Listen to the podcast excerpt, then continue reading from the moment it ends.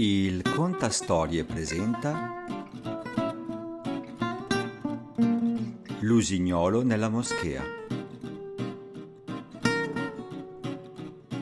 Una fiaba tradizionale jugoslava.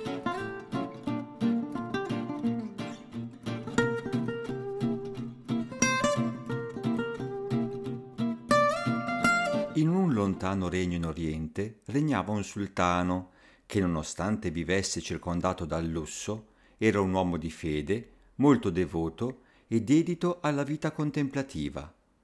Per onorare Allah aveva fatto costruire una magnifica moschea per potervisi recare ogni mattina. Un giorno stava andando là a pregare, quando un derviscio gli bloccò la strada. La vostra moschea è davvero molto bella, ma potrebbe esserlo ancora di più le vostre preghiere verrebbero ascoltate con maggiore attenzione, gli disse. Le parole del derviscio, che era rispettato in tutto il regno per i suoi buoni consigli su come rendere grazie ad Allah, colpirono molto il sultano, tanto che ordinò di distruggere la moschea e costruirne una ancora più bella. Quando anche questa fu terminata, vi si recò per pregare, ma di nuovo apparve il derviscio, che gli disse ancora la vostra moschea è davvero molto bella, ma potrebbe esserlo ancora di più, e le vostre preghiere verrebbero ascoltate con maggiore attenzione. La stessa scena si ripeté per diversi anni, e ogni volta il sultano ordinava di radere al suolo la moschea appena costruita per seguire il consiglio del derviscio. Dopo diverse moschee costruite e distrutte, il sultano aveva prosciugato tutte le sue ricchezze di conseguenza il regno fu minacciato da diverse sciagure, la peggiore delle quali fu la tristezza nella quale era sprofondato il sultano, che non potendo onorare Allah come desiderava, sentiva di vivere un'esistenza vuota. I suoi figli, disperati, andarono a parlare con il derviscio, il quale rivelò loro l'unico modo per costruire una moschea degna di Allah. Per quanto possa essere meravigliosa la moschea che costruirà vostro padre, fino a quando l'usignolo Gisar non ci entrerà per cantare, non sarà la più eccezionale del mondo, spiegò il derviscio. Solo quando ciò avverrà, vostro padre potrà dire di aver onorato Allah come desiderava. I tre figli del sovrano si misero in cammino in cerca dell'usignolo, anche se nemmeno il derviscio sapeva dove trovarlo giunsero a un crocevia e ognuno decise di prendere un cammino diverso. Su due sentieri c'era un cartello che diceva Chi prende questo cammino tornerà. Il cartello del terzo sentiero invece diceva Chi prende questo cammino non tornerà. Lasceremo i nostri anelli sotto questa pietra, disse il fratello minore. Il primo che troverà l'usignolo Gisar recupererà il suo anello e andrà in cerca degli altri, prima di tornare da nostro padre. I due fratelli maggiori presero i sentieri da cui erano certi di fare ritorno. Volevano risolvere la faccenda il prima possibile, poiché in realtà erano interessati solo alla guerra. Non si preoccupavano del fratello minore e non comprendevano la sua sensibilità e la sua prudenza, e non si preoccupavano nemmeno per il padre, poiché per loro il vero senso della vita erano le vittorie in battaglia e non la fede. Il fratello più piccolo, invece, era un giovane semplice, umile e onesto. Voleva proteggere i fratelli e lenire il dispiacere dell'adorato padre. I fratelli maggiori giunsero nei pressi di due diverse città, dove decisero di trattenersi per un po', in attesa che l'usignolo passasse di lì. Il minore, invece, che aveva seguito il sentiero che non lo avrebbe più portato indietro, si inoltrò nel deserto. Dopo aver camminato per giorni, trovò un'anziana solitaria seduta su un mucchio di sabbia, intenta a spazzolarsi i capelli. Il giovane le si avvicinò e scoprì che la povera donna era talmente vecchia da non poter quasi muovere le mani e per questo i suoi capelli erano sporchi e annodati. Il ragazzo le offrì il suo aiuto. Aveva osservato tante volte sua madre lavarsi i capelli e pettinarli, mentre gli cantava una ninna nanna prima di dormire, e sapeva di essere in grado di farlo. le tolse gentilmente la spazzola dalle mani, prese un secchio d'acqua e sapone e le lavò i capelli con delicatezza. Poi le districò la chioma, facendo così tanta attenzione che la donna pensò si trattasse della brezza del vento. L'anziana gli era così grata che si offrì di ricambiare il favore. Il giovane non aveva richieste concrete, aveva solo bisogno di sapere dove poteva trovare l'usignolo Gisard. L'uccello che stai cercando non è qui, rispose lei. Torna da dove sei venuto e lascia il deserto. Qui incontrerai solo animali selvatici. Se così vuole Allah, allora me ne andrò, disse lui. Il giovane si lasciò il deserto alle spalle e continuò a camminare finché non avvistò una capanna. La raggiunse, bussò alla porta e dentro trovò una tigre che infornava del pane, mentre suo figlio la osservava. Aveva le zampe sporche e piene di bruciature, poiché smuoveva la brace con gli artigli. Questo le procurava enormi dolori. Il giovane si offrì di aiutarla, ma lei rifiutò. Mio marito è molto feroce, spiegò. Se ti vede qui, ti ucciderà. Il principe però provava pena per lei e non ascoltò l'avvertimento. Le unse le zampe con del grasso per lenire le ferite e le insegnò a ravvivare il fuoco senza scottarsi, come aveva visto fare alle donne del palazzo. Poi, supplicato dalla tigre, si nascose nella capanna. Poco dopo arrivò il marito che rimase molto sorpreso nel vedere che sua moglie non si lamentava per le ustioni. Forse non aveva cotto il pane? Il figlio però lo rassicurò, spiegandogli ciò che era successo. Un giovane l'aveva aiutata.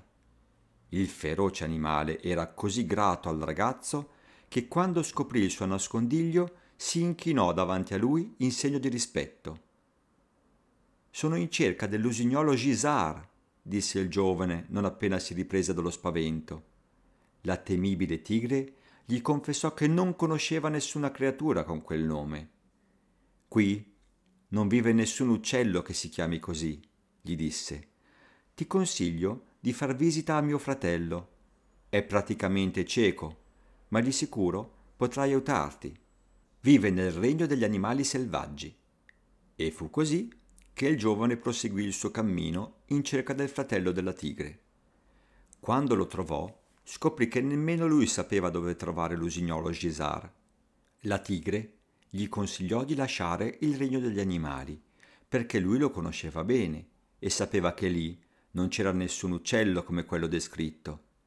Così il giovane se ne andò, ma continuò a girovagare per quel pericoloso regno. Dopo un po' vide tre enormi volatili volare sopra la sua testa.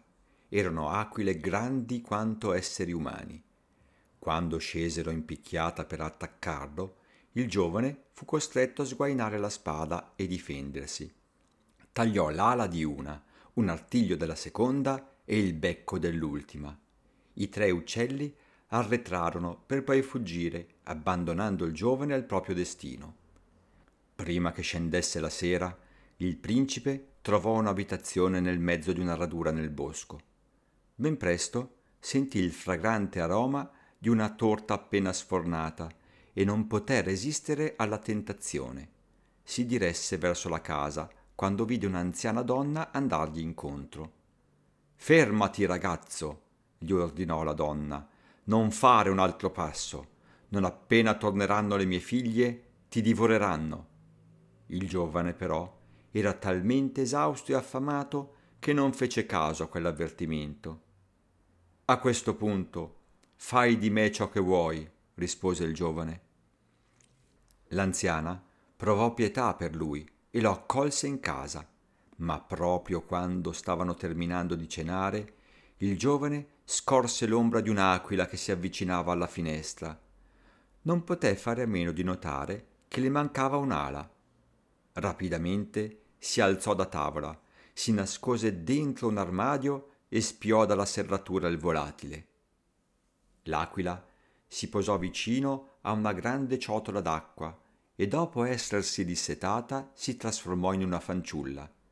Ancora sconvolto da ciò che aveva appena visto, il giovane rimase nascosto. Pochi minuti dopo arrivarono gli altri due uccelli e anch'essi si trasformarono. A una giovane mancavano le labbra, all'altra un braccio e alla terza una gamba. L'anziana domandò loro Ditemi, figlie mie, se ci fosse un uomo in casa, che fareste? Le tre sorelle si scambiarono uno sguardo prima di pensare al giovane che poco prima le aveva ferite per difendersi. Lo lasceremmo andare, disse una, in segno di rispetto all'uomo che oggi ci ha risparmiato, invece di ucciderci e salvarsi la vita.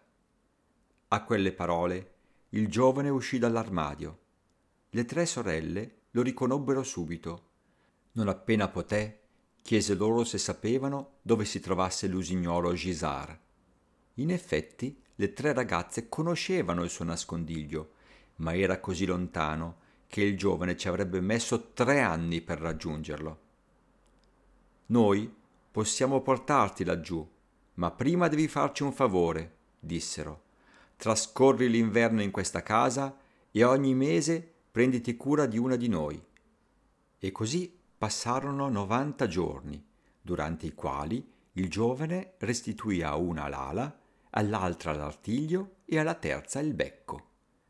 Le sorelle, che erano di nuovo in grado di volare, portarono il giovane là dove avrebbe potuto incontrare l'usignolo Gisard, in un regno governato da una regina guerriera di nome Aristea.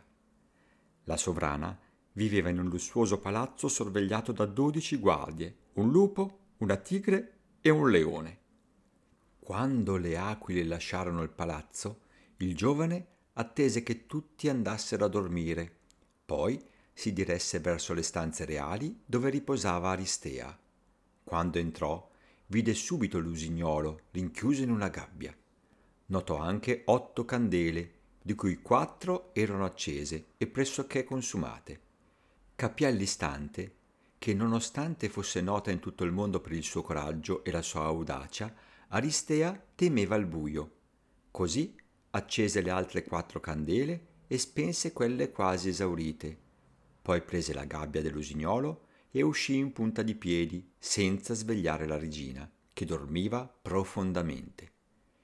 Il giovane, grato, salutò le tre fanciulle che tanto lo avevano aiutato e fece ritorno al crocevia dove aveva lasciato i suoi fratelli. Sollevò la pietra che nascondeva gli anelli, prese il suo e lasciò gli altri due al loro posto. Poi imboccò la strada fatta dai fratelli e li raggiunse. Quando tutti e tre furono di nuovo riuniti, il più giovane mostrò agli altri l'usignolo Gisard e insieme si incamminarono per tornare dal padre. Sarà davvero impaziente di far cantare questo usignolo nella sua moschea, disse uno di loro. Durante tutto quel tempo, però, i due fratelli maggiori avevano permesso che l'invidia e la gelosia si impadronissero dei loro cuori, perciò pianificarono di sbarazzarsi del terzo fratello. Scendi in questo pozzo e portaci dell'acqua, gli ordinò il maggiore. Siamo così assetati da non avere le forze per farlo da soli. Senza nemmeno pensarci, il giovane si appese alla corda e si calò nel pozzo fino a trovare l'acqua. Allora gli altri due tagliarono la fune e se ne andarono, abbandonando il fratello al suo destino. Quando si presentarono al cospetto del padre con l'usignolo, il sultano chiese loro dove fosse il figlio minore. I due mentirono, raccontando al padre che il fratello era diventato un ladro e uno svergognato piantagrane. All'improvviso Aristea irruppe nella sala con il suo seguito, decisa ad incontrare colui che le aveva rubato l'usignolo. Quando aveva scoperto il furto, infatti, aveva riunito il suo esercito per mettersi sulle tracce del ladro e invadere il suo regno, ma ogni volta che si fermava in un villaggio sentiva parlare solo della bontà di quel giovane e di come avesse aiutato chiunque trovava sul suo cammino. Il giorno in cui Aristea arrivò al palazzo del sultano insieme al suo esercito, la sua ira si era già placata, ma era ancora in cerca di risposte. Hai preso tu l'usignolo? chiese a uno dei fratelli. Questi rispose di sì, perché non voleva essere smascherato. Dove l'hai trovato? gli domandò Aristea per capire se diceva il vero. Sotto un cipresso, rispose alla fine. Aristea si scagliò contro di lui, ordinò che venisse gettato da un dirupo e poi fece distruggere metà del palazzo, poiché sapeva che ogni singola parola pronunciata era una menzogna. Hai preso tu l'usignolo? chiese al secondo giovane. Avendo visto la sorte toccata al fratello, questi preferì dire la verità. Corse a rifugiarsi dietro al suo padre e confessò che era stato il fratello minore a sottrarle Gisar e rivelò anche la sua terribile sorte. Il re, attonito, mandò i suoi soldati in cerca del figlio. Lo trovarono moribondo, così debole da non poter proferire parola. Passarono i giorni e grazie alle prodighe cure del sultano il giovane guarì. L'usignolo, che non aveva più cantato da quando era stato portato via dal palazzo di Aristea, emise finalmente un gorgheggio. Il canto di Gisar fu così incantevole che si udì in ogni angolo del regno. Aristea, che era ancora accampata con il suo esercito fuori dal palazzo, ordinò che portassero al suo cospetto il giovane salvato dal pozzo. Hai preso tu l'usignolo? Gli chiese non appena lo vide. Il giovane capì dagli occhi di Aristea che la sovrana non era in cerca di vendetta, ma della verità. Confessò che era stato lui a intrufolarsi nelle sue stanze e a sottrarre l'usignolo. Mi spiace di avervi mancato di rispetto, si scusò, ma il mio amato padre aveva bisogno del canto di Gisar affinché Allah ascoltasse le sue preghiere. Aristea lo ringraziò per la risposta e aggiunse Allora sei stato tu a illuminare l'oscurità della notte accendendo quattro candele. Sei stato coraggioso nel dichiarare ciò che hai fatto e generoso per non aver incolpato i tuoi fratelli dell'incidente. So, inoltre, del tuo buon cuore e delle buone azioni che hai compiuto lungo il cammino. Per questo sarei sempre il benvenuto nel mio regno. Fu così che il giovane conquistò il cuore di Aristea. I due decisero di unire i loro regni e fondarono un impero che si guadagnò la fama di essere il più prospero, giusto e retto di tutti i tempi.